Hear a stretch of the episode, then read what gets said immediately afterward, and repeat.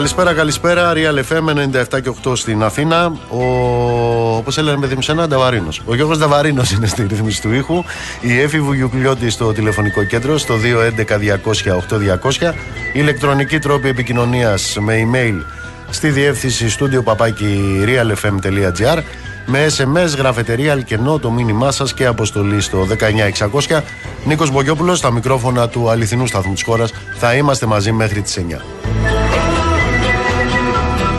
Λοιπόν, προσέξτε, η κυβέρνηση με φόντο έναν 31χρονο άνθρωπο, ο οποίος υπέστη χτες ακροτηριασμό και δίνει μάχη για την ζωή του, με φόντο δύο νεκρούς κατά τη διάρκεια της θητείας της, τον Άλκη στην Θεσσαλονίκη και τον Μιχάλη στη Νέα Φιλαδέλφια, με φόντο αυτό το κλίμα σύψης και διαπλοκής του εμπορευματοποιημένου ποδοσφαίρου με ποινικούς και υπόκοσμο. Όπως η ίδια η κυβέρνηση λέει, τι κάνει. Συνεχίζει την επικοινωνιακή οπερέτα και την ε, προπαγανδιστική φαρσοκομωδία. Που αν τα πράγματα δεν ήταν βουτυγμένα στο αίμα, η τακτική αυτή θα προκαλούσε θυμηδία. Αλλά μέσα στις παρούσες συνθήκες προκαλεί και οργή και σιχαμάρα.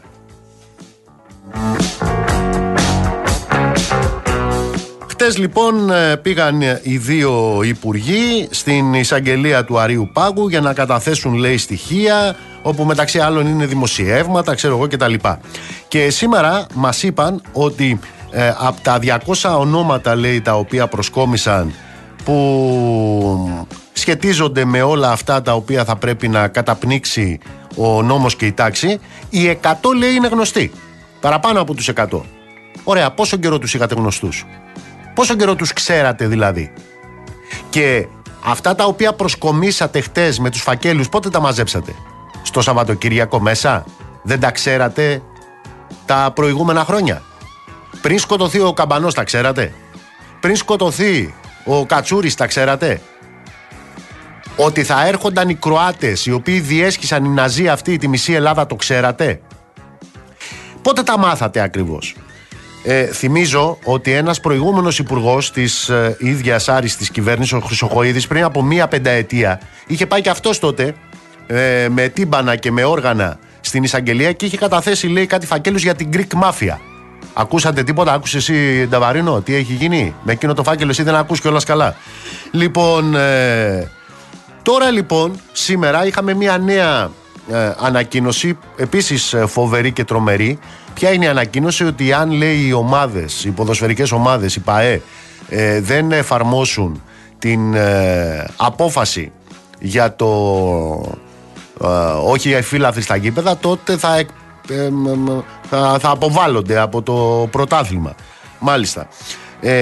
και είχαμε και μία ανακοίνωση, μία δήλωση του κυρίου Υφυπουργού Αθλητισμού ότι λύθηκε το πρόβλημα, θα λυθεί εν πάση περιπτώσει ή είμαστε σε πολύ καλό δρόμο να λυθεί γιατί αυτοί λέει που θα μπαίνουν μέσα στο γήπεδο θα γίνεται η ταυτοποίησή τους ε, μέσω των κινητών και μέσω της εφαρμογής κτλ. Λοιπόν, να το ξαναπάρουμε από την αρχή. Ο Καμπάνος, ο Άλκης δολοφονήθηκε έξω από το γήπεδο. Μακριά από το γήπεδο. Ο Κατσούρης δολοφονήθηκε έξω από το γήπεδο. Πριν από 40 χρόνια ο Δημητριάδης δολοφονήθηκε έξω από το γήπεδο. Και ο αστυνομικός που χαροπαλεύει χτυπήθηκε έξω από το γήπεδο. Τι δεν καταλαβαίνετε εν πάση περιπτώσει. Τι δεν καταλαβαίνετε.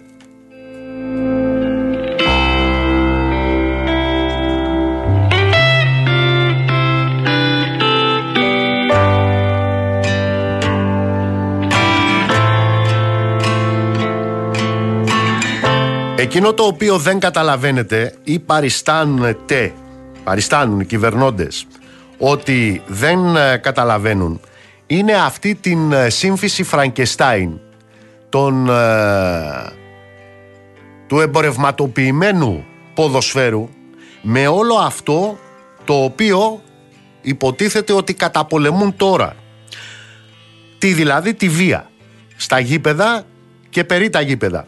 Μόνο που ξέρετε η βία αυτή είναι δεμένη με χίλια νήματα με το εμπορευματοποιημένο ποδόσφαιρο, με τους επιχειρηματικούς ομίλους, αλλά και με τα πολιτικά κέντρα που το διευθύνουν.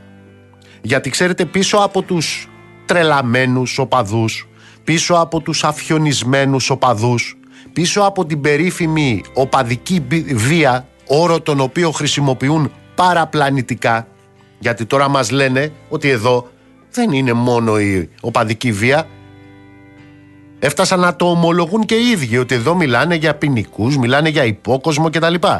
Πίσω λοιπόν από όλα αυτά υπάρχει προφανώς ένα ολόκληρο σύστημα που μετατρέπει την αγάπη για την ομάδα και την ενασχόληση με το ποδόσφαιρο σε συνέχεια της πολιτικής με άλλα μέσα. Αυτή η διαπλοκή είναι που εξασφαλίζει τη μόνιμη ατιμορρησία ηθικών αυτούργων. Αυτή η διασύνδεση είναι που παρέχει ασυλία στους γνωστούς, άγνωστους κατά τα άλλα, που επί 40-45 χρόνια επαγγελματικού ποδοσφαίρου έχει καταντήσει ανέκδοτο την επόμενη ε, μέρα από κάθε φορά που γίνονται επεισόδια να εμφανίζονται εκείνοι οι οποίοι αποτελούν το μέρος του προβλήματος, δηλαδή το κράτος, οι κυβερνήσεις, οι ποδοσφαιρικές ανώνυμες εταιρείες και να υποδίονται τους αρμοδίους που θα δώσουν τη λύση στο πρόβλημα. Ποιοι, αυτοί που είναι το μέρος του προβλήματος.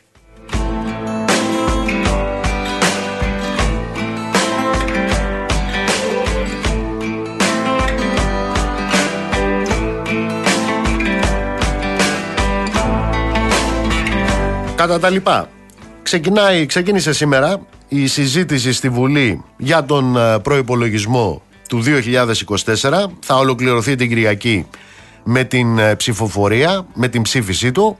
Μιλάμε για έναν προϋπολογισμό ο οποίος φέρνει φόρο καταιγίδα και για τη νέα χρονιά. Μιλάμε για 63, επαναλαμβάνω, 63 δισεκατομμύρια ευρώ φόρους.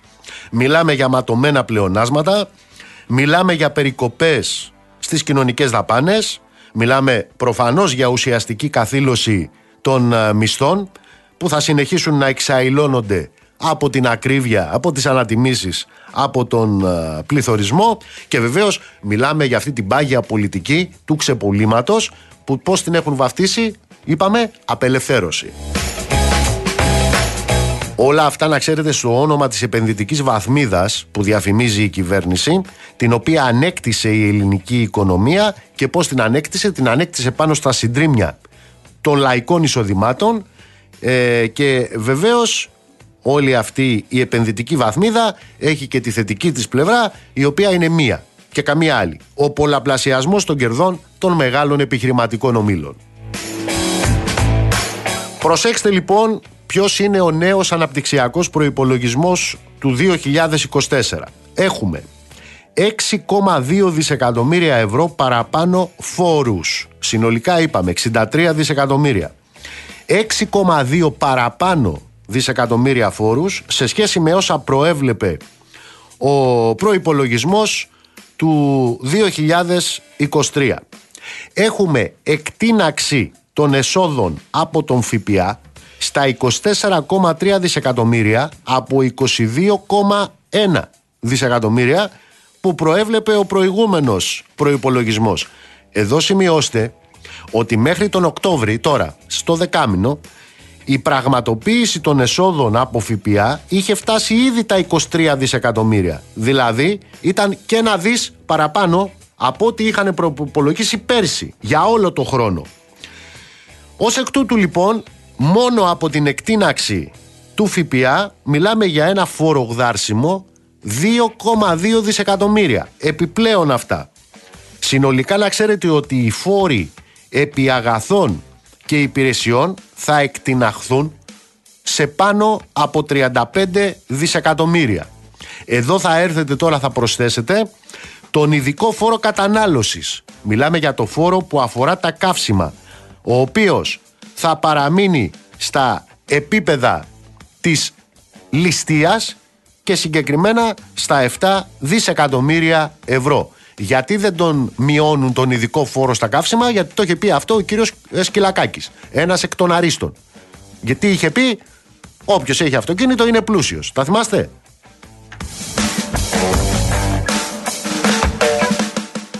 Δεν σταματάει εδώ αυτή η φορολιστία την οποία ε, ετοιμάζουν για το 24 γιατί προβλέπεται στον προϋπολογισμό τους παραπέρα γιγάντωση και των άμεσων φόρων μιλάμε για τους φόρους εισοδήματος φυσικών προσώπων που προβλέπεται να φτάσουν τα 13 δισεκατομμύρια δηλαδή αυξημένοι κατά 1,7 δισεκατομμύρια σε σχέση με φέτος. Α, σημειώστε, αντί η κυβέρνηση να καταργήσει το ΦΠΑ σε βασικά καταναλωτικά προϊόντα την ώρα που η ακρίβεια επελάβνει από την 1η Πρώτου του 24 τι κάνει; Προχωρά σε αύξηση του ΦΠΑ στα μη αλκοολούχα ποτά στα αναψυχτικά που σερβίρονται από επιχειρήσεις μαζικής εστίασης και το πάει από το 13% στο 24%.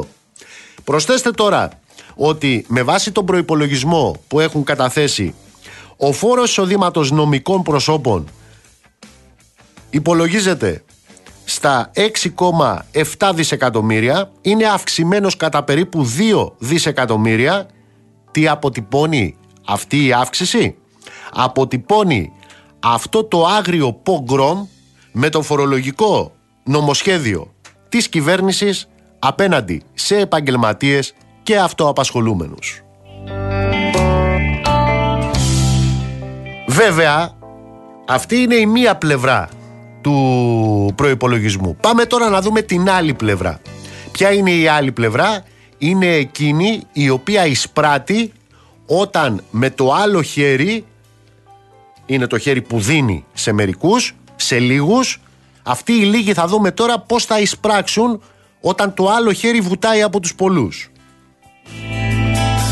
Ενώ λοιπόν υπάρχει ένας προϋπολογισμός που ισοδυναμεί με μάτωμα των ε, λαϊκών νοικοκυριών, στον προϋπολογισμό τους περιγράφεται με απόλυτη σαφήνεια όλο το πλέγμα των ε, νέων επενδυτικών, έτσι τα λένε αυτά, ε, ε, των φορολογικών κινήτρων και των ελαφρύνσεων στους μεγάλους επιχειρηματικούς ομίλους. Προσέξτε, την ώρα που γίνεται αυτή η, η, η φοροεπιδρομή απέναντι στα λαϊκά στρώματα έχουμε μείωση του φόρου συγκέντρωσης κεφαλαίων μείωση του φόρου συγκέντρωσης κεφαλαίων από 0,5% σε 0,2%. Το μειώνουν πάνω από δύο φορές δηλαδή. Επίσης τι άλλο έχουμε; Έχουμε τη μείωση κατά 50% του φόρου χρηματιστηριακών συναλλαγών. Καταλάβατε, αυτοί οι οποίοι κάνουν χρηματιστηριακές συναλλαγές θα έχουν μείωση φόρου κατά 50%. Προφανώς αυτοί είναι οι συνταξιούχοι και οι μισθωτοί και μερικές φορές οι άνεργοι. Επίσης τι άλλο προβλέπετε σε αυτόν τον προϋπολογισμό που σας έχω περιγράψει; Προβλέπετε κατάργηση του φόρου των τόκων των ομολόγων σε κρατικά και επιχειρηματικά ομόλογα. Σαν αυτά που έχει ο Νταβαρίνος δηλαδή. Δεν έχει Νταβαρίνο είναι τέτοια. Τίγκα είναι ο Νταβαρίνος αυτά. Προσέξτε τώρα. Όλα τα προηγούμενα ε, που από τα στελέχη της ε, κυβέρνησης και από τους προπαγανδιστικούς μηχανισμούς της παρουσιάζονται ως χαμηλού λέει δημοσιονομικού κόστους γιατί για τους άλλους όταν λένε οι άλλοι οι πολλοί δώστε καμιά αύξηση λέει δεν έχουμε δημοσιονομικών χώρων μάλιστα.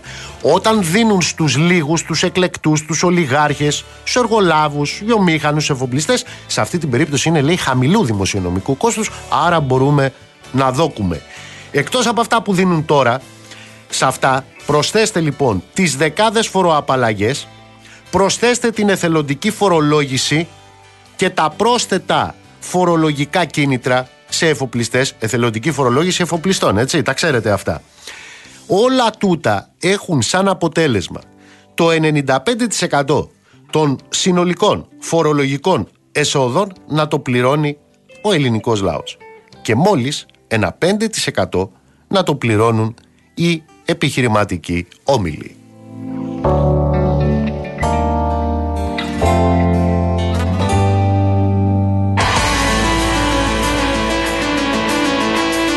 Αυτός είναι ο προπολογισμό τους. Αυτόν ε, θα πάνε να ψηφίσουν την ε, Κυριακή. Θυμίζω σε ποιες συνθήκες έρχεται και αυτός ο προπολογισμό. Έρχεται σε συνθήκες που το 75% των ε, νοικοκυριών έχουν περιορίσει τις μετακινήσεις τους λόγω οικονομικής δυσχέρειας. Το 71% δεν ανάβουν θέρμανση στο σπίτι λόγω οικονομικής δυσχέρειας. Το 60% ζητούν δανεικά από φίλους και συγγενείς για να βγει ο μήνας. Το 49% ζει σε συνθήκες οικονομικής και υλικής ανασφάλειας. Το 47% αδυνατεί να καλύψει βασικές ανάγκες για τα παιδιά. Το 48% σταμάτησε να αγοράζει κρέας λόγω ακρίβειας και φτώχειας. Το 38% έχει μειώσει τα ημερήσια γεύματα παρά την πείνα λόγω φτώχειας.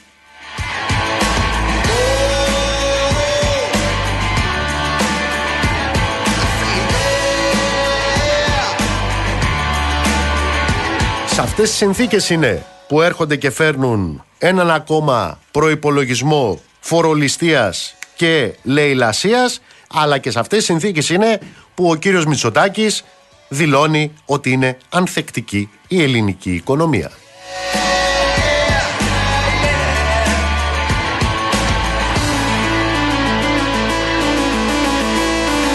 Στο πλαίσιο λοιπόν τώρα αυτής της ανθεκτικής ελληνικής οικονομίας προσέξτε τώρα ένα τυπικό νοικοκυριό τι έχει να αντιμετωπίσει. Ένα τυπικό νοικοκυριό την πρώτη του μήνα πρέπει να πληρώσει ενίκιο ή δάνειο. Ε, εκεί κατά τις 3 του μήνα πρέπει να πληρώσει νερό, ρεύμα και τηλέφωνο.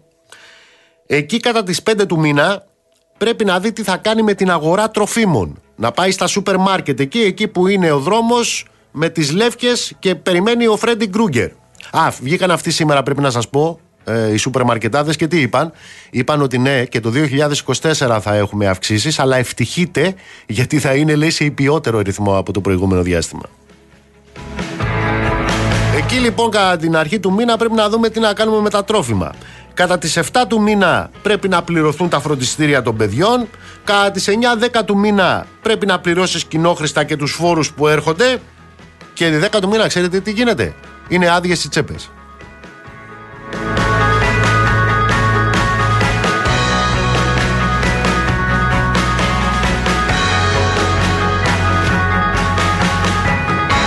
Α, ναι, μην ξεχάσω. Σήμερα ο κύριος ε, Σκρέκας, ο, υπουργός, ε, ο νέος Υπουργός Αναπτύξεως και Απογειώσεως, ε, βγήκε στα κανάλια για να πει ότι θα είναι γεμάτα λέει, τα γιορτινά τραπέζια και δεν υπάρχει λέει ακρίβεια. Δεν υπάρχει ακρίβεια. Πού την είδατε εσείς την ακρίβεια; Ποιοι είναι αυτοί που βγαίνουν και λένε ότι θα είναι κατά 20% πιο ακριβό; Το φετινό γιορτινό τραπέζι. Αυτό ο κύριος Κρέκας είπε ότι δεν ισχύει. Ο κύριος Κρέκας είναι ο ίδιος, πρέπει να σας πω, που πριν από ένα χρόνο έλεγε ότι δεν θα υπάρξουν αυξήσεις στο ρεύμα.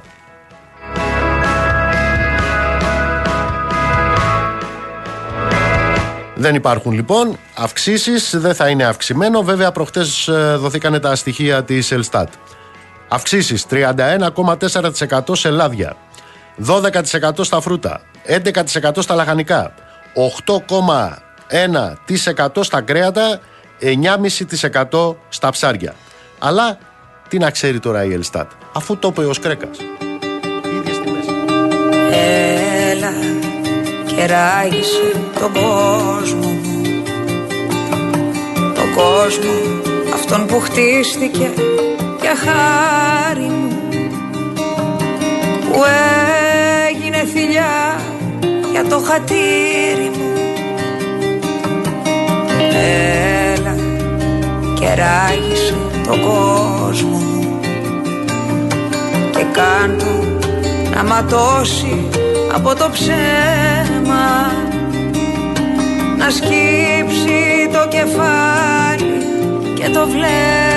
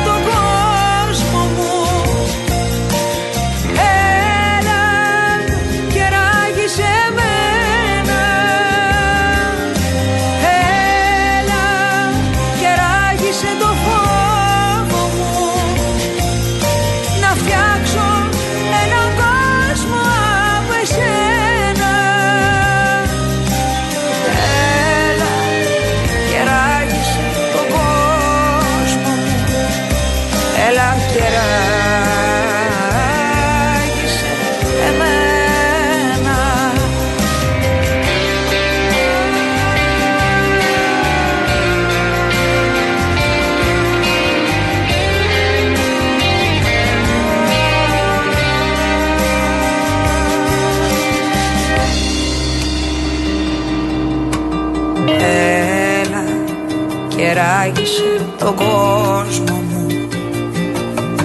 Να πέσει η μάσκα που μου φόρεσε. Να αλλάξει η ζωή που δεν με χώρεσε. Έλα και ράγισε τον κόσμο μου.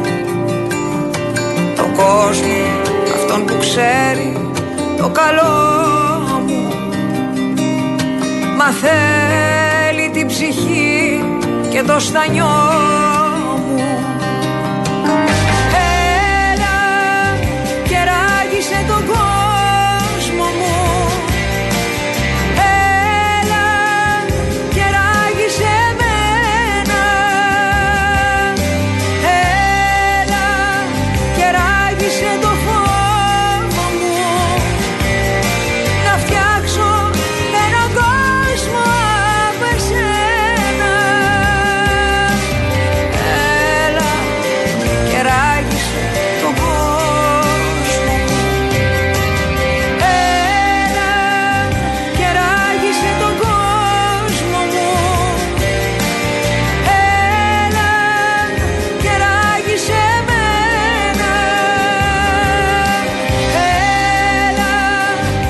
γιατί κυρία Άρη μου να μην ε, καταργηθεί ο ΦΠΑ και στη λεμονάδα και στο ψωμί; Γιατί ξέρεις όταν αρχίζει να μπαίνεις σε αυτά τα διλήμματα που να την αυξήσουμε, που να αυξήσουμε το ΦΠΑ είναι σαν το δίλημα με τι θέλεις να σε τσακίσω, με το πριόνι ή με το τσεκούρι;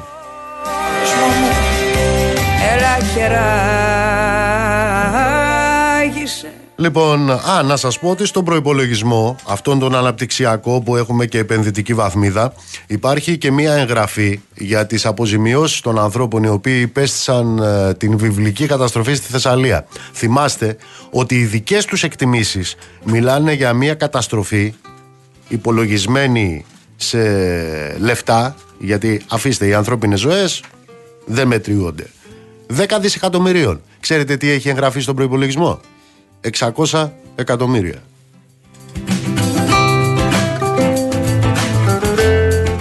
Κύριε Τζέλα, καλησπέρα. Καλησπέρα κύριε Μπογιόπουλε. Είναι μαζί μας ο κύριος Κώστας Τζέλας, ο πρόεδρος Ομοσπονδίας των Αγροτικών Συλλόγων Καρδίτσας. Ε, θέλω πριν πάμε σε αυτά τα οποία ήδη έχουν ξεκινήσει, γιατί μαθαίνω ότι οι αγρότες έχουν βγει ήδη στο δρόμο με τα τραχτέρ και στο ετοιμάζεται ένα πανθεσσαλικό συλλαλητήριο μεθαύριο. Να μας πείτε τι ζείτε μετά από τρεις μήνες; Ε, κύριε Πογιόπουλο, η κατάσταση δυστυχώς είναι η ίδια και χειρότερα. Όσο περνάει ο καιρός, όσο μπαίνουμε μέσα στο χειμώνα, η κατάσταση στα χωριά που έχουν πλημμυρίσει, στα σπίτια που έχουν πάρει νερό μέσα είναι απερίγραπτη. Η υγρασία έχει πολύ μεγάλη, δηλαδή μέσα τα δωμάτια, τα σπίτια γεμίζουν νερό από την υγρασία. Ε, καταλαβαίνετε ότι πρέπει να καίμε ε, τα καλοριφέρ 24 ώρες 24 ώρο και πάλι δεν, δεν, δεν μπορώ να, να σας ε, στείλω την εικόνα αυτών των σπιτιών που μέσα μένουν άνθρωποι. Βέβαια συνεχίζουν ακόμα άτομα να μένουν, τρία άτομα στο Δημοτικό Σχολείο Μάρκο, πέντε, όχι τρία, πέντε άτομα εκεί, ένα άτομο στο κλειστό ε, γυμναστήριο στο Παλαμά και δύο-τρία άτομα κοιμούνται στο προάβλιο της Εκκλησίας στο Βλοχό γιατί είναι κτηνοτρόφοι και πρέπει να είναι όλη τη μέρα στο, στα ζώα τους οπότε το βράδυ αφού δεν τους έχουν πάει ούτε καν ένα κοντέινερ εκεί για να μένουν κοιμούνται στο προάβλιο της Εκκλησίας. Αυτό από μόνο του είναι ντροπή όταν έχουν περάσει τρεις μήνες και δέκα μέρες από τις πλημμύρες και παρόλα αυτά εμείς ε, η κατάσταση είναι αυτή που σας λέω. Βγήκαν ε, τα τραχτέρ σήμερα έξω; Σήμερα σε όλη τη Θεσσαλία βγήκαμε, ναι, εννοείται και εμείς εδώ στην Καρδίτσα πήγαμε στην ε65 και στη, στον Πλατήκα που οι συνάδελφοι εκεί που τα χωράφια τους είναι ακόμα κάτω από το νερό ε, και στο Σικούριο και στην Ελασσόνα και στο Βόλο κάνανε συνάδελφοι εκεί πορεία με αυτοκίνητα μέσα στο Βόλο από τη Ζαγορά που ξεκίνησαν.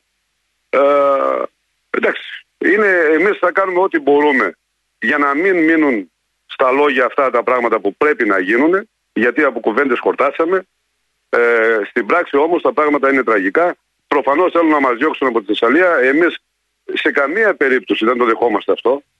Δεν θέλουμε να φύγουμε από τα χωριά μας, δεν θέλουμε να φύγουμε από τις δουλειές μας, δεν θέλουμε να φύγουμε από τις λάσπες που παλεύουμε όλο τον χρόνο. Θέλουμε να μείνουμε εδώ. Θέλουμε να καλλιεργούμε, θέλουμε να έχουμε τα ζώα μας εδώ, θέλουμε να μένουμε εδώ, να είναι όλος ο κόσμος εδώ. Δυστυχώς όμως όλα αυτά, αυτό βλέπουμε, γιατί δεν κάνουν κάτι για να μας ε, και να απαλύνουν τον πόνο μας αλλά και συγχρόνως να μην έχουμε το φόβο το ότι θα βρέξει πάλι αύριο και εμείς θα πλημμυρίσουμε. Τα αναχώματα είναι ακόμα σπασμένα, τα χωράφια δεν μπορούμε να τα καθαρίσουμε, μας λένε καθαρίστε τα εσείς και μετά ε, όχι να πάρετε χρήματα, γιατί αν το χωράφι που έχω νοικιασμένο εγώ έχει μέσα μπάζα, δεν τα παίρνει ούτε ο ιδιοκτήτης, ούτε εγώ που παίρνω χρήματα. Πρέπει να, τα, να βγάλω τα φερτά υλικά με δικά μου χρήματα. Να φτιάξω τα μηχανήματα και όλα αυτά που έχασα και τα έκανα μέσα σε 15 και 20 χρόνια, μου λένε πλήρωσέ τα πρώτα και έλα να σου δώσω χρήματα μετά. Αλλά εγώ τα έκανα σε 20 χρόνια. Έχω τώρα χρήματα να, να αναπληρώσω αυτόν τον εξοπλισμό 20 ετών σε ένα χρόνο μέσα. Οι κτηνοτρόφοι χάσαν τα ζώα τους, αυτά που πνίγηκαν και αυτή τη στιγμή θα παίρνουν εισόδημα καθημερινό. Θα αρμέγαν τα πρόβατά τους και θα παίρνουν εισόδημα. Και αυτοί οι άνθρωποι έχουν υποχρεώσεις. Και δεν μοιάζει κανέναν πώς θα μεγαλώσουν τα παιδιά τους, πώς θα φάνε, τίποτα.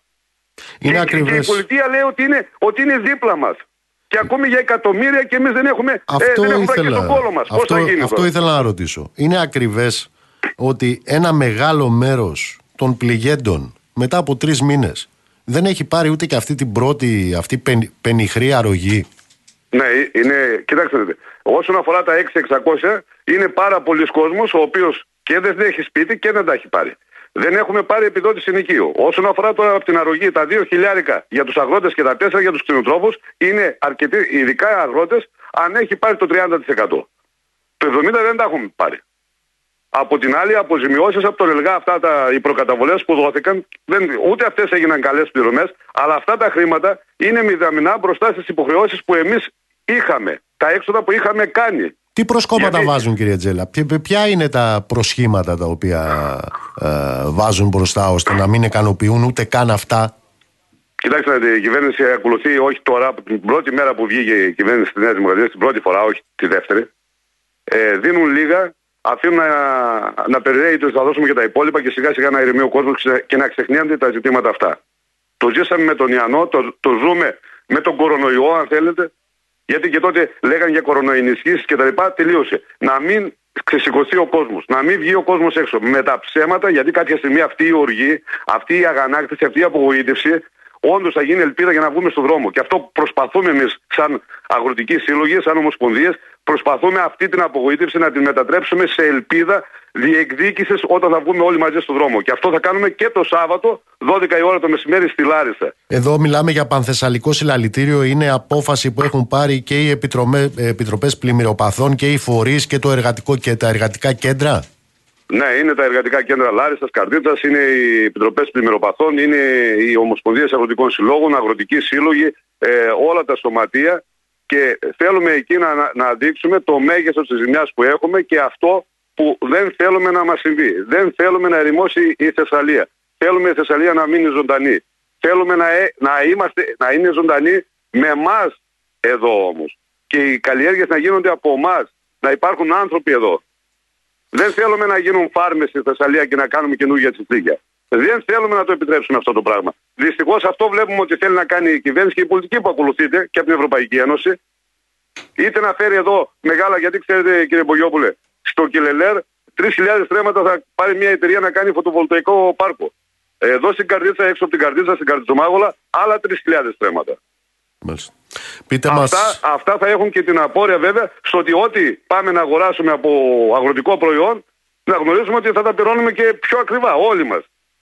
Πείτε μας πάλι πότε και πού είναι το Πανθεσσαλικό.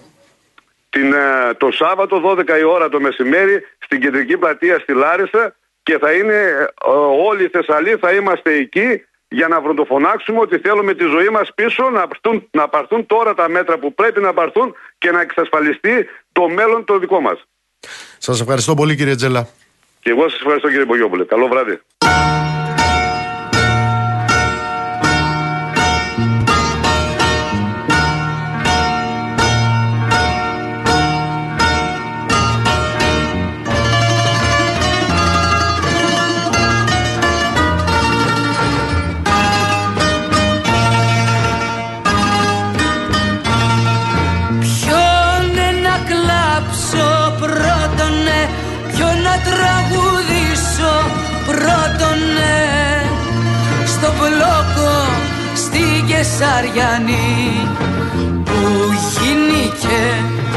Μια Κυριακή.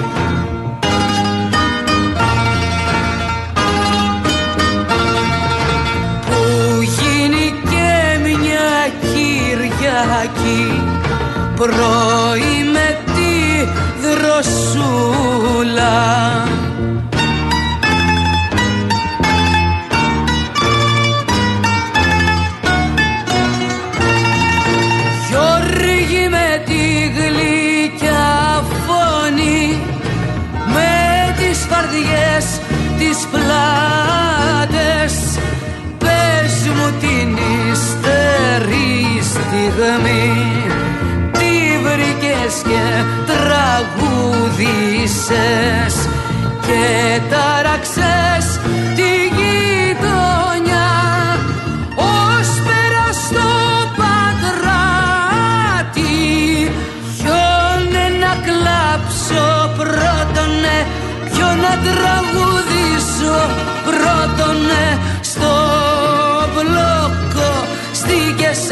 Κεσαριανή που γίνηκε μια Κυριακή.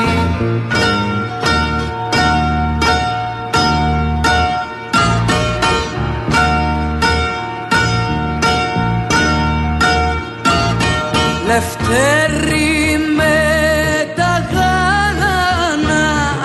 τα μάτια και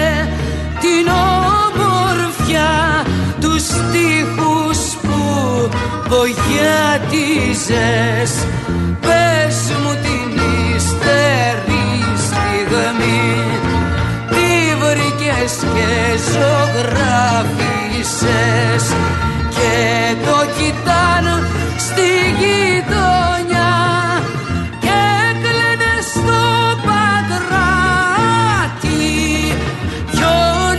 Κλάψω πρώτον ναι Ποιο να τραγουδήσω πρώτον ναι Στο μπλόκο στην Κεσαριανή Που γίνηκε μια Κυριακή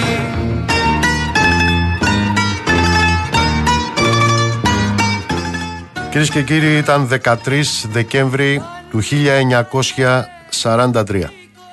Συμπληρώθηκαν 80 ολόκληρα χρόνια. Υπήρξε ένα από τα ιδεχθέστερα εγκλήματα των Ναζί κατά τον Δεύτερο Παγκόσμιο Πόλεμο. Στα Καλάβρητα.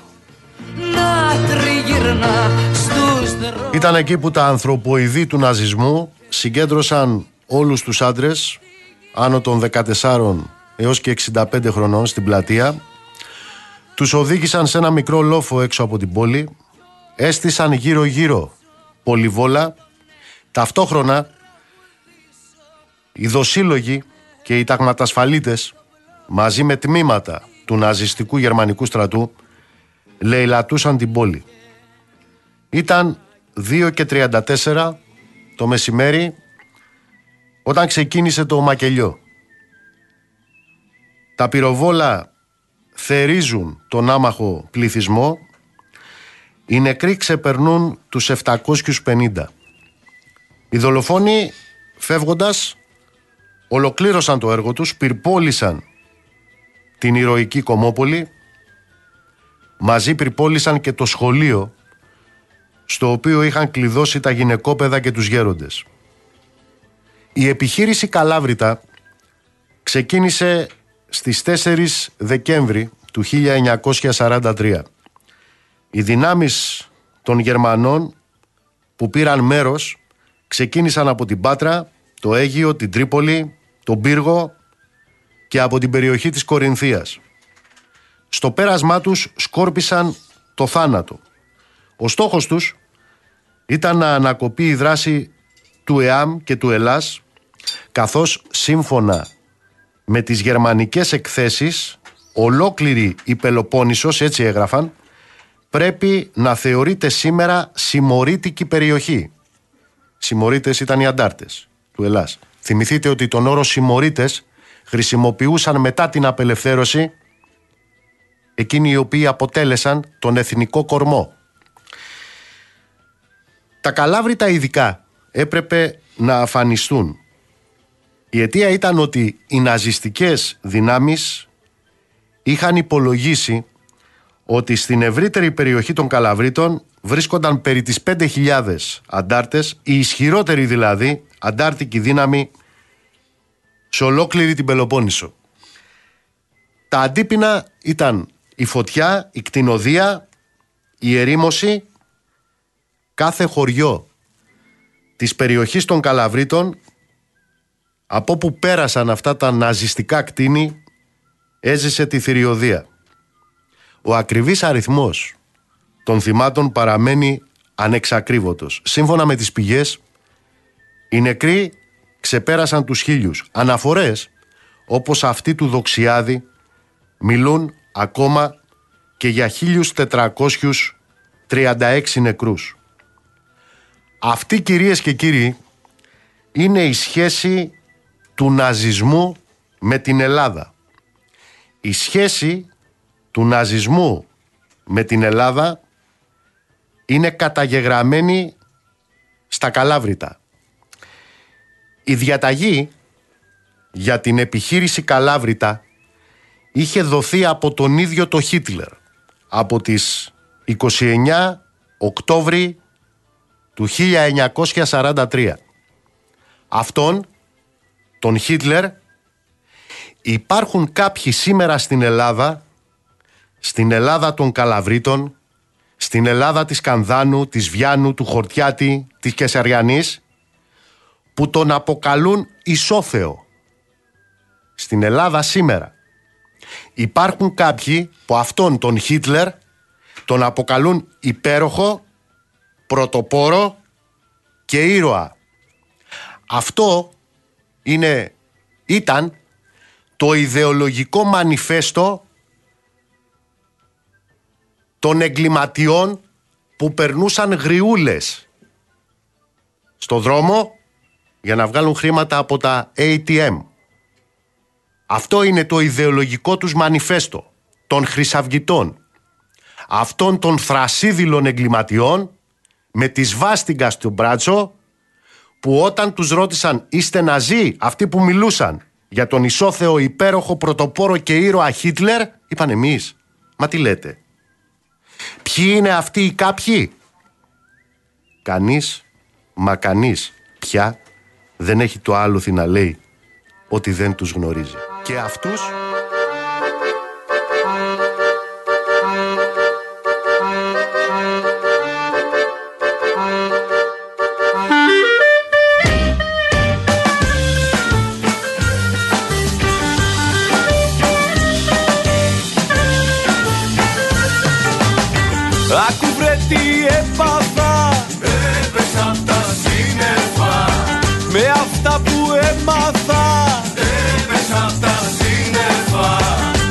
Έπεσα απ' τα σύννεφα.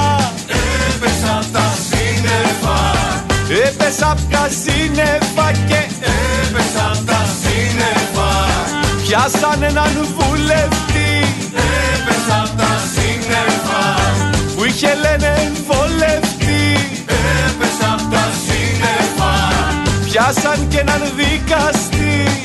Έπεσα απ' τα σύννεφα. Που έπρεπε να δικαστεί Πιάσαν έναν διοικητή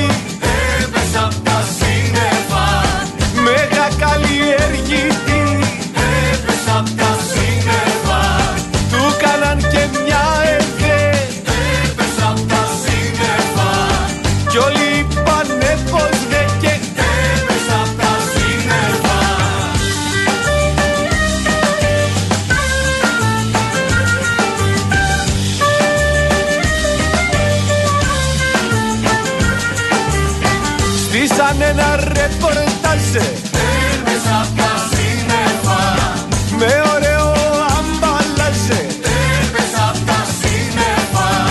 Πιάσανε και έναν γιατρό Έπεσα απ' τα σύννεφα Τα παίρνει απ' τον άρρωστο και Έπεσα απ' τα σύννεφα Δήμαρχος ακούστηκε. Έπεσα απ' τα σύννεφα Το ταμείο λούστηκε χάσανε και έναν παπά. Έπεσα απ' τα σύννεφα. Στο παγκάρι παπα παπα παπα παπα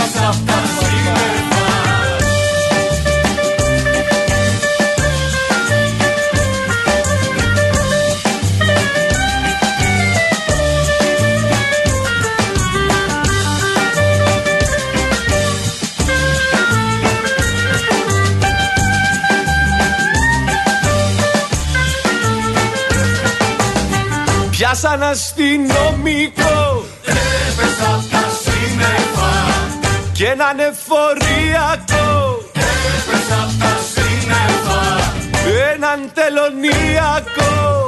Έπεσα απ' τα σύννεφα και έναν ελιμενικό και.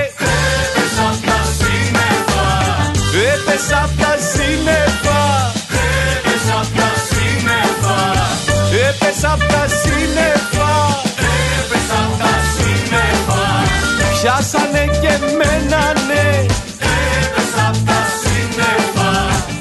πιάσανε και σένα ναι Έπεσα απ' τα σύννεφα Καλησπέρα, καλησπέρα σε όσους μπήκατε τώρα στην ε, συχνότητα. Δεύτερη ώρα της εκπομπής, Real FM 97 και 8 στην Αθήνα. Ο Γιώργος Νταβαρίνος είναι στην ε, ρύθμιση του ήχου.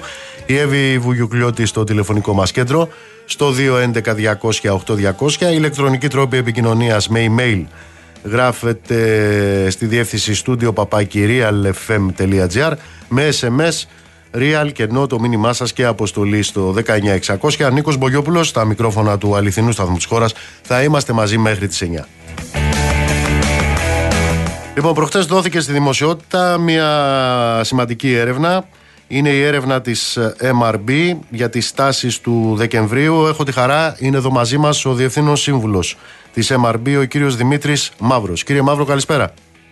Καλησπέρα, καλησπέρα κύριε Μπογιόπουλε. Είδατε στοιχεία τα οποία σας έκαναν να απορήσετε ή είναι όλα αναμενόμενα; Όχι, υπάρχουν ε, σημεία και τέρατα στην έρευνα τα οποία δεν τα περίμενα ακριβώς έτσι. Παραδείγματος χάρη ε, το πιο κοινότοπο πράγμα το οποίο βρήκαμε στην έρευνα είναι τη κυριαρχία της Νέας Δημοκρατίας. Οκ. Αυτό το οποίο δεν περίμενα να επαληθευτεί όμως παρόλο που είχαμε κάποιες ε, υποψίες ήταν ότι πλέον η κυριαρχία της Νέας Δημοκρατίας και του Κυριάκου Μητσοτάκη δεν είναι παθητικό φαινόμενο μόνο, δηλαδή τι να κάνουμε τώρα αφού δεν υπάρχει αντιπολίτευση στρεφόμαστε προς τα εκεί γιατί δεν έχουμε τι άλλο να κάνουμε. Ε, κατά το ίμιση είναι αυτό και κατά το άλλο ίμιση είναι πραγματικά ενεργητική επιλογή πλέον το να θέλω να είμαι προς τα εκεί. Ε, το οποίο δεν το περίμενα και αυτό επιβεβαιώθηκε από κάποιες ερωτήσεις που έχουμε βάλει. Πρώτον, βάλαμε την ερώτηση ε, για το εάν έχουμε ή δεν έχουμε αντιπολίτευση. Ισχυρή αντιπολίτευση. Και ε, η, υπάρχει ένα σημαντικό ποσοστό, 74% το οποίο λέει ότι δεν έχουμε αντιπο, ισχυρή αντιπολίτευση. 74% της κοινωνίας. Ρωτήσαμε μέσα σε αυτό το 74% και σας στεναχωρεί ε, που δεν έχουμε αντιπολίτευση. Και εκεί υπάρχει ένα 70% αυτού του 74% το οποίο λέει ότι ναι με στεναχωρεί. Εάν τα ανάξει κανείς αυτά στο σύνολο του εκλογικού σώματος εν τέλει έχουμε ένα 50% περίπου να μας λέει ότι ε, δεν έχουμε ισχυρή αντιπολίτευση και στεναχωριέμαι γι' αυτό και υπάρχει ένα συμπληρωματικό ε, κοντά στο 50% και αυτό που λένε ότι και, και δεν έχουμε και δεν με ενδιαφέρει. Έτσι. Ε, οπότε καταλαβαίνετε ότι όταν λέει ο άλλος εμένα δεν με ενδιαφέρει αν έχουμε ή δεν έχουμε αντιπολίτευση σημαίνει ότι κάπου έχουν εναποθέσει τη σιγουριά ότι αύριο το πρωί θα κυβερνόμεθα. Αυτό το δεν με ενδιαφέρει εντοπίζεται, αυτό το, το, το είδατε εντοπίζεται σε εκείνους οι οποίοι δεν πάνε στην κάλπη. Στην κάλπη; Όχι, ε, δεν έχει σχέση, δεν συνδέεται με αυτό. Ε, συνδέεται, είναι απλωμένο σε όλα τα κόμματα και μπορώ να σας πω ότι αυτοί που κυρίως διαφωνούν είναι, από τα κόμματα της αντιπολίτευσης είναι το ΚΚΕ και ο κύριος Βελόπουλος. Οι οποίοι λένε μα γιατί το λέτε ότι δεν έχουμε αντιπολίτευση; Έχουμε και είμαστε εμείς. Έτσι. Άρα λοιπόν δεν τίθεται θέμα με το δεν πάω. Ε, τίθεται θέμα με το ότι μπορεί να ανήκω εκεί αλλά από την άλλη μεριά ε, ξέρω ότι αύριο το πρωί η χώρα ακόμα και αν διαφωνώ θα κυβερνάτε. Δεν πρόκειται να γίνει στη χώρα μπάχαλο. Ανεξάρτητα με το αν κάνει καλά ή κακά Έτσι. Διαβάζοντας την έκθεση, διαπιστώνει λοιπόν κανείς, το βλέπει κανείς, ότι έχουμε μια διατήρηση της υπεροχής της Νέας Δημοκρατίας, όπως αυτή καταγράφηκε και στις δύο εκλογικές αναμετρήσεις. Έχουμε μια πτωτική τάση του ΣΥΡΙΖΑ. Ε, Δεν είναι πτωτική, αυτή είναι έντονα πτωτική τάση. Έχουμε του, ΣΥΡΙΖΑ, δηλαδή από το 17% έχει φτάσει αυτή τη στιγμή στο 13%. Και αυτό το τεσάρι που του λείπει έχει μοιραστεί στο Πασόκ, στο Κουκουέ και σε όλα από λιγάκι στα υπόλοιπα αριστερά κόμματα. Σκεφτείτε ότι η συσπήρωση του ΣΥΡΙΖΑ είναι γύρω στο 67% και ενώ μέχρι τη μέτρηση του, του Οκτωβρίου ήταν ε, από τις διαρροές του ΣΥΡΙΖΑ ένα πολύ σημαντικό ποσοστό γύρω στο 20% που πήγαινε στην αδιευκρίνηστη ψήφο Σήμερα αυτό το ποσοστό δεν υπάρχει. Πάνει, πάει 12,5% στο Πασόκ και 7,5% στο ΚΚΕ. Πράγμα το οποίο σημαίνει ότι δεν έχει πραγματική δεξαμενή να πάρει πίσω ο ΣΥΡΙΖΑ, διότι η αδιευκρίνηση ψήφος είναι μια δεξαμενή θολών νερών, την οποία μπορεί κατά κάποιο τρόπο να τη γυρίσει. Όταν όμως έχουν ακροβολιστεί οι ψηφοφόροι σε άλλα κόμματα, στη συγκεκριμένη περίπτωση σε δύο κυρίως, το Πασόκ και το Κουκουέ, είναι πολύ πιο δύσκολο να τα πάρει Δεν λέω ότι είναι ακατόρθωτο, αλλά είναι δύσκολο. Ε, βλέπουμε λοιπόν αυτή τη δεύτερη τάση που έχει να κάνει με την έντονη όπως την χαρακτηρίζεται πτωτική πορεία του ΣΥΡΙΖΑ. Βλέπουμε ένα Πασόκ το οποίο φλερτάρει με τη δεύτερη θέση στις δημοσκοπήσεις και το τρίτο στοιχείο, τέταρτο στοιχείο... Έχει φτάσει το 14,6% περίπου 15% θα μπορούσε να πει κανείς. Το τέταρτο στοιχείο που παρατηρώ είναι ότι έχουμε ένα κομμουνιστικό κόμμα το οποίο αυξάνει το ποσοστό του Έχει φτάσει το 10 κύριε Πογιόπουλε το, ναι. το ΚΚΕ και μάλιστα ενεργητικά γιατί συνταυτίζεται αυτή η άνοδος και με την εικόνα του αρχηγού του, του κ. Κουτσούμπα, ο οποίος είναι ο δεύτερος σε δημοτικότητα πολιτικός αρχηγός. Έτσι. Θέλω να πάμε πίσω λοιπόν από αυτές τις ε, πολιτικές τάσεις. Γιατί εδώ θα έλεγε κανείς ε, αν τα δει ως ε, φωτογραφία, δηλαδή από τη μια πλευρά τα στοιχεία τα οποία έχουν να κάνουν με τα πολιτικά κόμματα και τις ε, προτιμήσεις των εκλογέων των ρωτώμενων και στην άλλη τη φωτογραφία σε ό,τι αφορά τι απασχολεί τον κόσμο, τι είναι αυτό που τον φοβίζει, τι είναι αυτό το οποίο προσδοκά βλέπεις στοιχεία τα οποία σε κάνουν να αναρωτιέσαι μα πώς γίνεται να ισχύουν και τα δύο. Παράδειγμα, βλέπω λοιπόν στη μέτρηση ότι εδώ πια είναι εκρηκτικό, το εκρηκτικό πρόβλημα του κόσμου είναι ο πληθωρισμός και η ακρίβεια, σωστά; Σωστά, 61,5. Και βεβαίως ακολουθεί ε, ένα πάγιο πρόβλημα που είναι η υγεία, είναι η περίθαλψη κτλ. Ε, την ίδια ώρα που έχουμε 8 στους 10 πολίτες να αντιμετωπίζουν, να λένε ότι, να δηλώνουν ότι αντιμετωπίζουν είτε πολύ μεγάλη ε, δυσκολία ή μεγάλη δυσκολία να ανταποκριθούν στις οικονομικές τους υποχρεώσεις. Έχεις λοιπόν αυτό το στοιχείο. Και από ό,τι βλέπω ο φόβος επίσης παραμένει κυρίαρχος συνέστημα, σωστά; Μαζί με το γεγονός ότι ανεβαίνει η απογοήτευση και η παρέτηση. Και η παρέτηση, και, έχετε δίκιο. Ναι. Και πέφτει όμως η οργη Αυτό τώρα λοιπόν, αν ζητούσε κανείς να τα βάλετε στην ίδια εξίσωση. Από τη μια μεριά έναν κόσμο που 8, στις 10, 8 στους 10 λέει δεν περνάω καλά. Ε, 5 στους 10 λένε φοβάμαι. Ε, αλλά την ίδια ώρα έχεις μια εικόνα ε, στο κάδρο σε ό,τι αφορά τις πολιτικές αντανακλάσεις αναλύωτη. Πώς εξηγείτε. Κύριε Μπογιόπουλε, ξέρετε πολύ καλά ότι ειδικά με εσάς ε, είμαι πάρα πολύ προσεκτικός και απατάω πάντα με στοιχεία. Προσέξτε με. Όταν ρωτάς τους Έλληνες για το αν τα μέτρα που παίρνει η κυβέρνηση είναι αποτελεσματικά, στα φέρνουν κολάρο. Σου λένε δηλαδή σε πιο προηγούμενες έρευνες ότι είναι αποτελεσματικά κατά 16% η μία Η άλλη άκρη είναι όταν βάζεις την ερώτηση ως τα μέτρα που παίρνει η κυβέρνηση είναι προς τη σωστή κατεύθυνση. Μα φυσικά και ένα ευρώ να δώσει είναι προς τη σωστή κατεύθυνση και ανεβαίνουν τα ποσοστά στο 60. Άρα αυτές οι δύο ερωτήσεις δεν μπορούν να σου λύσουν το πρόβλημα της εξίσωσης που μου ζητατε Εμείς λοιπόν τι κάναμε; Βάλαμε μία ερώτηση που είναι η, αν θέλετε, η, η ρητορική συγνώμης κατά κάποιο τρόπο της κυβέρνησης η οποία λέει παιδιά αυτά μπορεί η ελληνική κοινωνία μέχρι εκεί, η ελληνική οικονομία μέχρι εκεί μπορούμε να φτάσουμε και όταν τους ρωτάμε λοιπόν την ερώτηση τα μέτρα που έχει πάρει η κυβέρνηση τελικώς είναι περισσότερα από ό,τι μπορεί η ελληνική ε, η οικονομία. Όσα μπορεί ή λιγότερα. Εάν αθροίσετε το περισσότερο από ό,τι μπορεί και το ε, όσα μπορεί, ξέρετε πόσο κάνει το άθροισμα 45,4 που στην πραγματικότητα είναι η εκλο... περίπου η εκλογική δύναμη της Νέας Δημοκρατίας. Άρα έχει δημιουργηθεί σε αυτές τα ελληνικά ένα excuse στο μυαλό των Ελλήνων ότι τι να κάνουμε τώρα, αυτά μπορεί η Ελλάδα, αυτά δίνει. Συν του ότι στην ερώτηση του αν έχετε πάρει κάποια βοήθεια από την κυβέρνηση, κάποιο πας, εν πάση περιπτώσει, το 62% των Ελλήνων λέει ότι ναι έχω πάρει. Και έρχεται μετά αυτό που είμαι σίγουρος ότι θα με ρωτήσετε, μα αυτά είναι ψίχουλα. Άρα λοιπόν τι μου λέτε τώρα, γιατί να είναι τόσο θετικός απέναντι στην κυβέρνηση.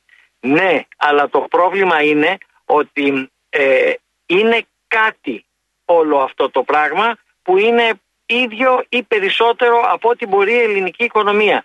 Και σκεφτείτε ότι στην ερώτηση των συναισθημάτων που πολύ σωστά είπατε ότι προηγείται ο φόβος και ανεβαίνει η παρέτηση έχουμε έναν Έλληνα ο οποίος είναι σε κατάσταση λοβοτομής. Κουράστηκε να είναι θυμωμένος γιατί δεν βγάζει άκρη και παρετήθηκε. Επειδή φοβάται και γιατί φοβάται, γιατί τελικά δεν μπορεί κανένας να λύσει το πρόβλημα, αυτό έχει εισπράξει και άρα λοιπόν το μόνο που του μένει είναι Χριστέ μου τι θα γίνει αύριο το πρωί και ε, νιώθει μία παράτηση. Η ελπίδα, η, η, ελπίδα που βρίσκεται σε όλα αυτά κύριε Μαύρο; Η ελπίδα ανεβαίνει λιγάκι και αυτό φαίνεται σαν συνέστημα και ε, αυτό φαίνεται και στους δείκτες αισιοδοξίας, οι οποίοι δεν έχουν ανατρέψει την αρνητικότητά τους, είναι αρνητικοί όλοι οι δείκτες, είτε αφορούν τη χώρα, είτε αφορούν την οικονομία της χώρας, είτε τα προσωπικά μου οικονομικά, είτε γενικώ τα οικονομικά για τους επόμενους 12 μήνες. Είναι αρνητικοί οι δείκτες, μόνο που έχει ολίγο μειωθεί η αρνητικότητα αυτή. Πείτε μου για... Παρακαλώ, ναι, ναι. Κύριε, κύριε Μπογιόπουλε, επειδή ξέρω ότι με αφήνετε να σας λέω πράγματα που είναι περισσότερο ε, και να μην στεκόμαστε μόνο στα νούμερα. Θα σας πω λοιπόν το εξής, ότι ε, αυτή η μικρή άνοδος που κάνει προς τα πάνω ε, οφείλεται στο ότι οι Έλληνες πιέζουν να βρουν επιτέλους μία νέα κανονικότητα και την οποία κυνηγάνε από τα μνημόνια και μετά. Και δεν τους κάθεται είτε γιατί μπαίνει ο κορονοϊός, είτε γιατί μπαίνει ο πόλεμος, είτε γιατί μπαίνει η ακρίβεια, είτε γιατί μπαίνουν οι εκλογές, είτε γιατί μπαίνει δεν ξέρω και εγώ τι, δεν τους κάθεται. Είναι λες και την έχει αλείψει αυτή τη νέα κανονικότητα κάποιος με λιπαντικό και πάει να την πιάσει και όλο το γλιστράει. Οπότε στην ουσία αυτή η βελτίωση που σας είπα πριν είναι περισσότερο προσδοκία παρά ουσιαστική βελτίωση. Ε, βλέπω ότι στα ζητήματα που απασχολούν τον κόσμο, δεν ξέρω αν το είχατε και στις προηγούμενες τάσεις, ε, βλέπω ότι είναι το φορολογικό σύστημα. Αυτό έχει να κάνει με την κουβέντα που άνοιξε το προηγούμενο διάστημα και θα συνεχιστεί προφανώς μετά το νόμο για το φορολογικό. Βεβαίως. Την είχαμε, ε, έχει φτάσει να είναι νομίζω, παρόλο που έχουμε σημαδέψει το γράφημα που έχετε μπροστά σας μέχρι την πέμπτη θέση, τα πέντε πρώτα, είναι ακριβώς Ε, το φορολογικό λοιπόν, επειδή το μετρήσαμε και ανεξάρτητα, έχει από, από το εκλογικό σώμα κατά 31,2%.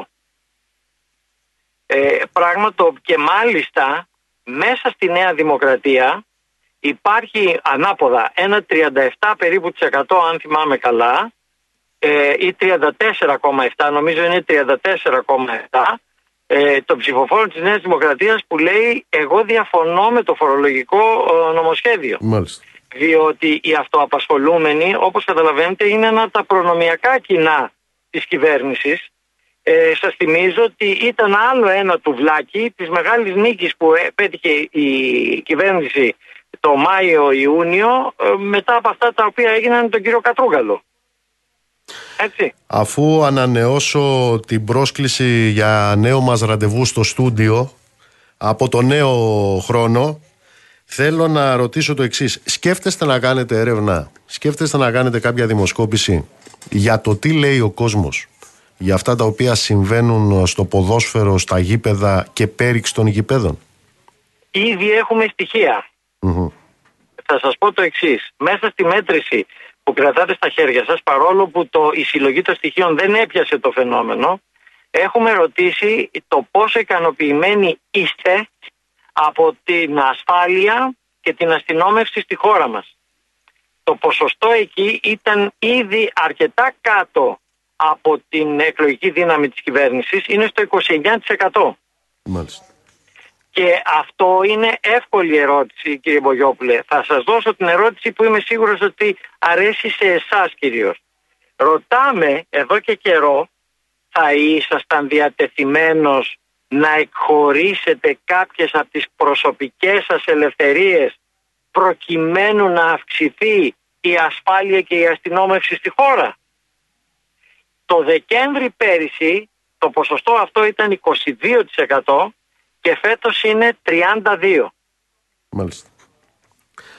Λοιπόν, ανοίξατε το κεφάλαιο, το πρώτο κεφάλαιο της συζήτησής μας όταν θα έρθετε στο στούντιο. Και Να είστε καλά κύριε Βογιόπουλο. έχει να κάνει με την συντι...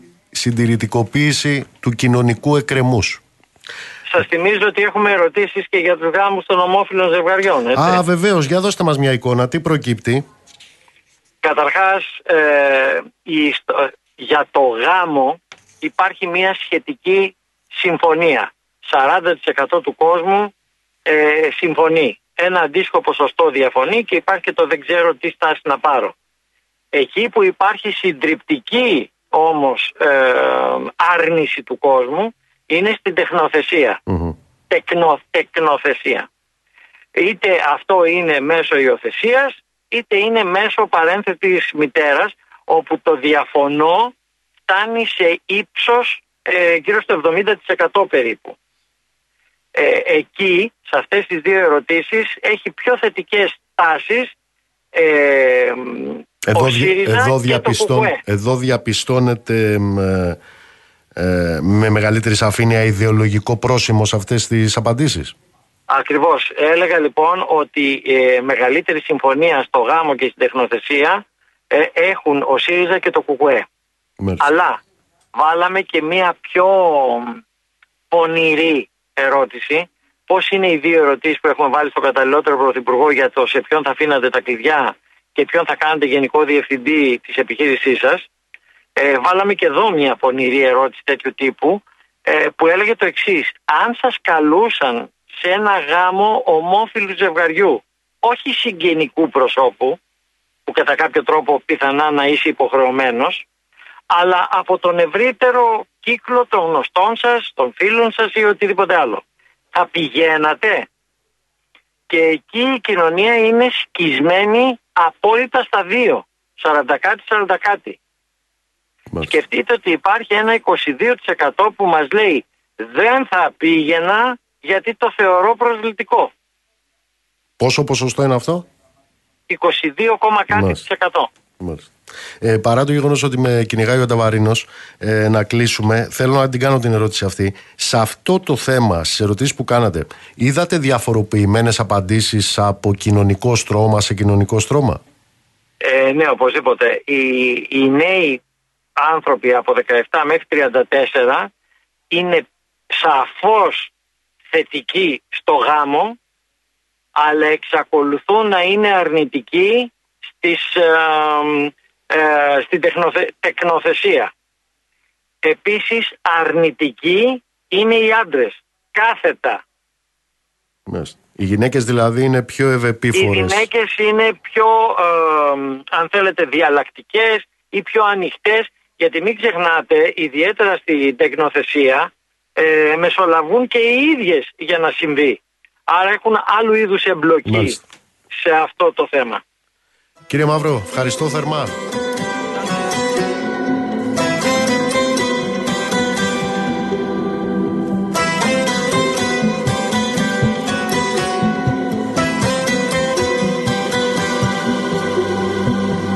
Εσύ με ξέρεις πιο πολύ από όλους στη ζωή μου Τα μαγικά ταξίδια μου τα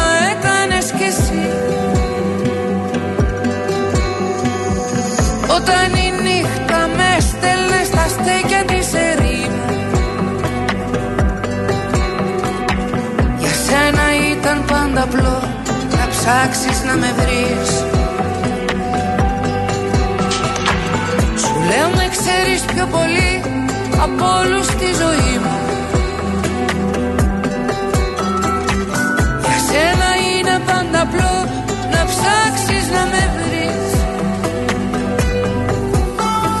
απόψε.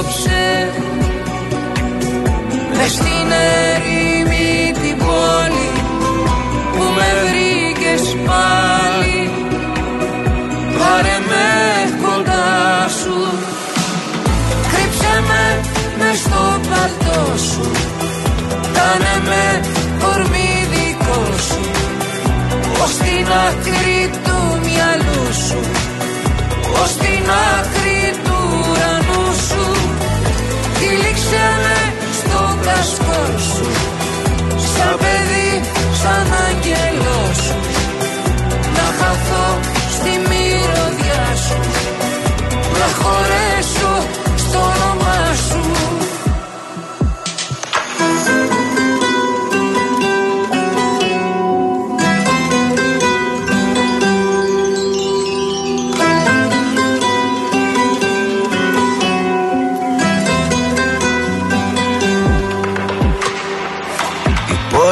παίζει τη σκληρή στα ενήλικα παιδιά της.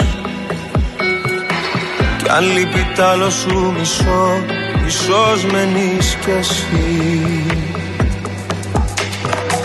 Μα όταν μαζί σου περπατώ Στα έρημα στενά της. Στο πέλαγος της μοναξιάς μου Γίνεσαι νησί πόλη παίζει τη σκληρή Στα ανήλικα παιδιά της. Λείπει τ' άλλο σου μισό Μισός μένεις κι εσύ.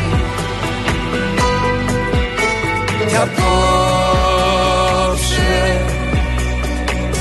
Μες στην ερήμη την πόλη Που με βρήκες πάλι Πάρε με κοντά σου. Κρύψε με μες στο παλτό σου. Κάνε με κορμί δικό σου. Ως την άκρη του μυαλού σου. Ως την άκρη του ουρανού σου. Τυλίξε με στο κασκόλ σου Καλές είναι οι δημοσκοπήσεις, καλές είναι οι έρευνες και πολύτιμο εργαλείο για να ξέρουμε πού βρισκόμαστε, γιατί έχουμε μπροστά μας. Οι φιλόσοφοι όμως, έλεγε ο Μάρξ, μέχρι τώρα αυτό που έκαναν ήταν να εξηγούν τον κόσμο. Το θέμα όμως είναι να τον αλλάξουμε.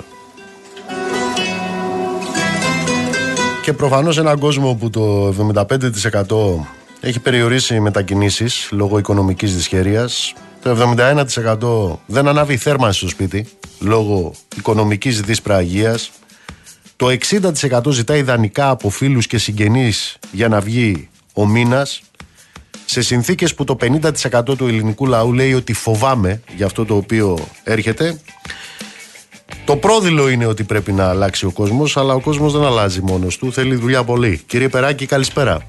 Καλησπέρα, καλησπέρα κύριε Μπογιόπουλε, σε εσάς και στους ακροατές. Είναι μαζί μας ο κύριος Αλέκος Περάκης, πρόεδρος του Συνδικάτου Εργαζομένων Τηλεπικοινωνιών και Πληροφορικής στην Αττική, μέλος γραμματείας του ΠΑΜΕ. Την Παρασκευή έχουμε συλλαλητήρια σε όλη την Ελλάδα, κύριε Περάκη.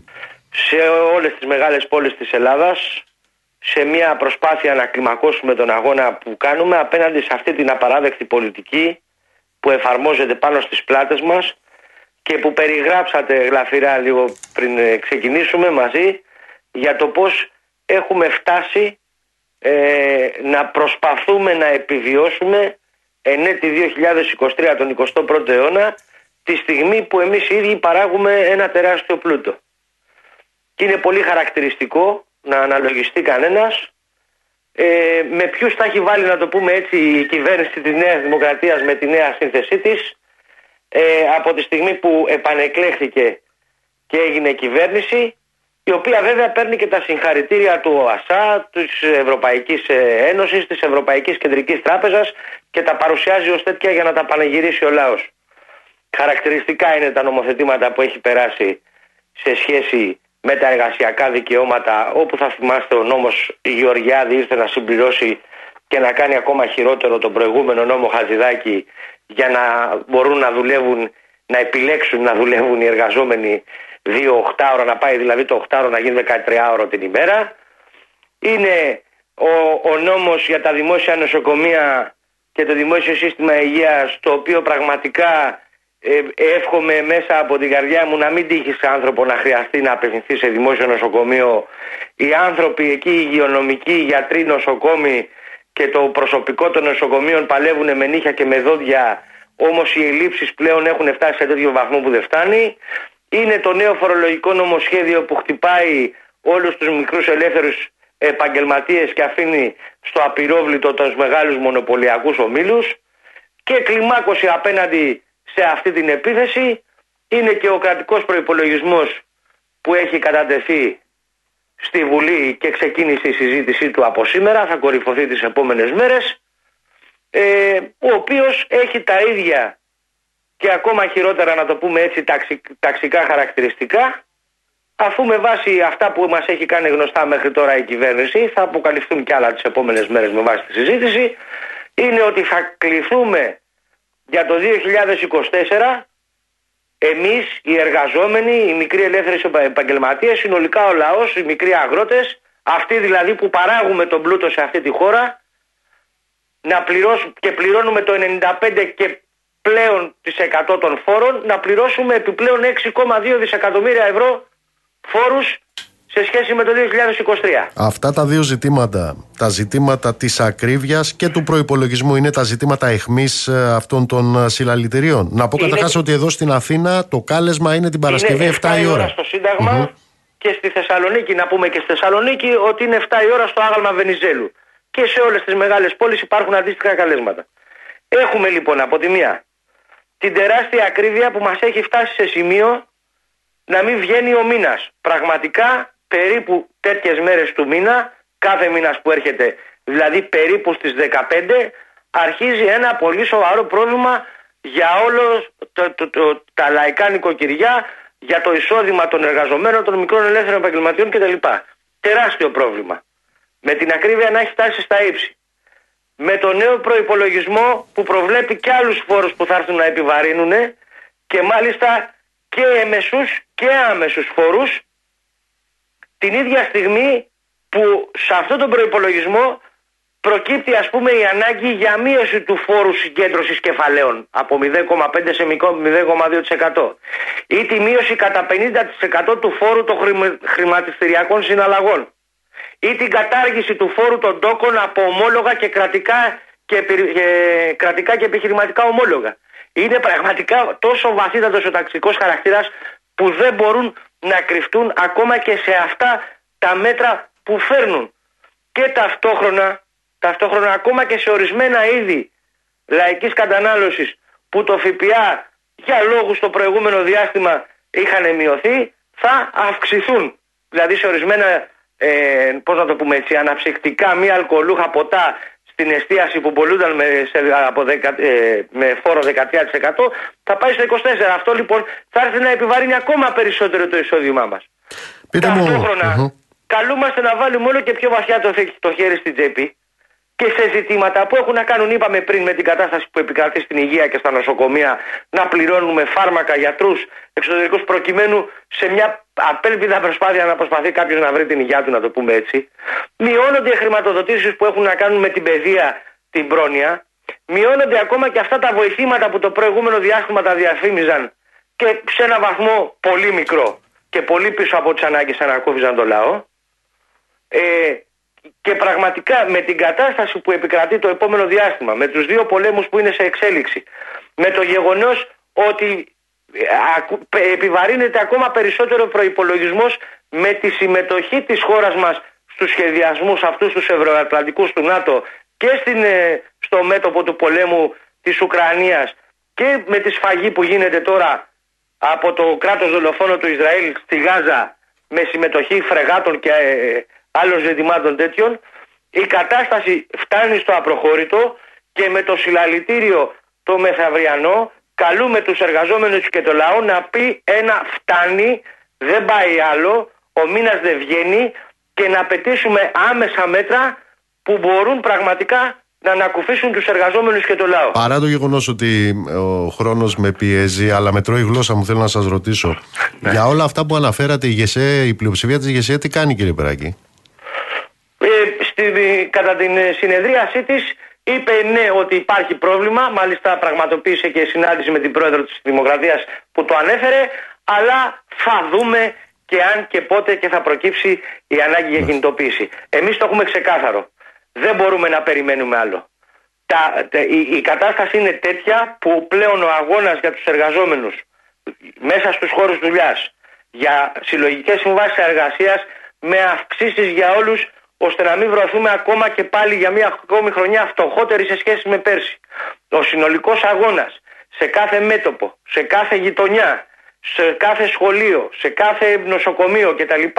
Για α- ακόμα, πο- πώς το λένε, για να διεκδικήσουμε αυτό τον 21ο αιώνα να μπορούν τα παιδιά μας να πηγαίνουν σχολείο και όχι να χρειάζεται να περπατάνε 1,5 χιλιόμετρο που τόλμησαν να πούν κιόλας αυτής της κυβέρνησης ότι θα κάνει και καλό στην υγεία τους. Ακούστε εδώ επιχειρήματα να τρελαίνει ο κόσμος. Να περπατάει ένα παιδί 12-13 χρονών με την τσάντα στην πλάτη που δεν ξέρω αν έχετε, κουβα... αν έχετε δει πόσο είναι, πόσα κιλά είναι αυτή η τσάντα. 1,5 χιλιόμετρο τον 21ο αιώνα κάνει και καλό στην υγεία, λέει, με βάση τον Παγκόσμιο Οργανισμό Υγείας. Για να δικαιολογήσουν τα δικαιολόγητα που κάνουμε το κλείσιμο για τις συγγονέσεις των σχολείων. Ακρίβεια λοιπόν και φορομπηκτικός Ακρίβεια, προϋπολογισμός είναι στο προϋπολογισμός κέντρο και του φοροληψία. συλλαλητηρίου. Είναι το, τα, τα βασικά και ζητάμε άμεσα μέτρα. Άμεσα μέτρα. Μάλιστα. Να αυξηθεί το αφορολόγητο. Να μπει πλαφόν τώρα στην ενέργεια που πραγματικά ο κόσμος θα υποφέρει το επόμενο διάστημα τώρα εδώ αν θα πιάσουν και τα κρύα καλύτερα. Και μια σειρά όλων αυτών των ζητημάτων που έχουν να κάνουν με το, με το αφορολόγητο και τα ζητήματα που έχουν να κάνουν, πώς το λένε, με το συνολικότερο εισόδημα και τις παροχές που πρέπει να έχει ο ελληνικός λαός και τα μέτρα τα οποία ποτέ δεν πάρθηκαν που ακούσαμε μετά τις πλημμύρες, τις πυρκαγιές, το τραγικό προμελετημένο έγκλημα στα τέμπη που έχουν μείνει όλα στον αέρα. Αθήνα, είναι όλο λοιπόν. μαζί το πακετο Μπαίνουμε μπροστά, διεκδικούμε, είναι βήμα κλιμάκωσης. Το επόμενο διάστημα θα δυναμώσουμε ακόμα πιο πολύ τον αγώνα. Αθήνα λοιπόν την Παρασκευή στις 7 το απόγευμα στο Σύνταγμα, στη Βουλή, Θεσσαλονίκη, την ίδια ώρα στο Άγαλμα Βενιζέλου. Σωστά; Ναι, και σε άλλες μεγάλες πόλεις σε όλη την Ελλάδα. Ευχαριστώ πολύ κύριε Περάκη. Καλή συνέχεια, καλή δύναμη.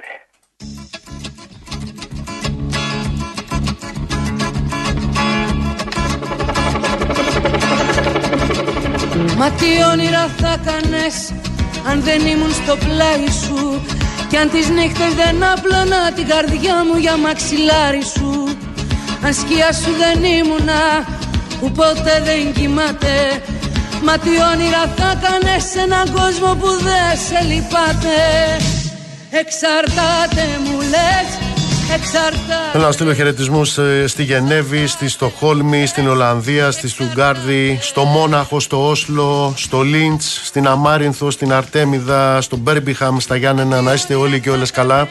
Να σας πω ότι αύριο δεν θα είμαστε εδώ. Ε, 7 η ώρα θα είναι τα παιδιά από το αθλητικό, ο Παύλος Παπαδημητρίου, για τις ποδοσφαιρικές υποχρεώσεις στην Ευρώπη των ελληνικών ποδοσφαιρικών ομάδων. Όμως, σας περιμένω την Παρασκευή σε 7 η ώρα παρέα με μια φωνή μύθο της ελληνικής μουσικής με μια ερμηνεύτρια θρύλο. Σας περιμένω την Παρασκευή σε 7 η ώρα μαζί με την κυρία Χάρης Αλεξίου. Να είστε όλοι και όλες καλά. Το ραντεβού μας είναι την Παρασκευή στις 7 με καλεσμένη την ε, Χαρούλα Αλεξίου. Ψυχή βαθιά τα λέμε την Παρασκευή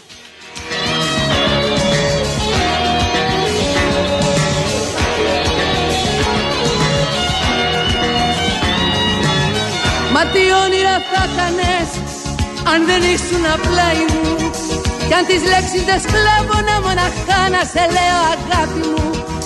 Αν δεν ήμουν ο δρόμος σου και καρδιά που θυμάται Μα τι όνειρα θα έκανε σε έναν κόσμο που δεν σε λυπάται. Εξαρτάται μου λες, εξαρτάται. Εξαρτάται μου λες, εξαρτάται Μα τι όνειρα θα χανες αν δεν ήμουν πλάι σου κι αν τις νύχτες δεν απλώνα την καρδιά μου για μαξιλάρι σου αν σκιά σου δεν ήμουνα που ποτέ δεν κοιμάται. Μα τι όνειρα θα χανες σε έναν κόσμο που δεν σε λυπάται. Εξαρτάται μου λες, εξαρτάται. Εξαρτάται μου λες, εξαρτάται.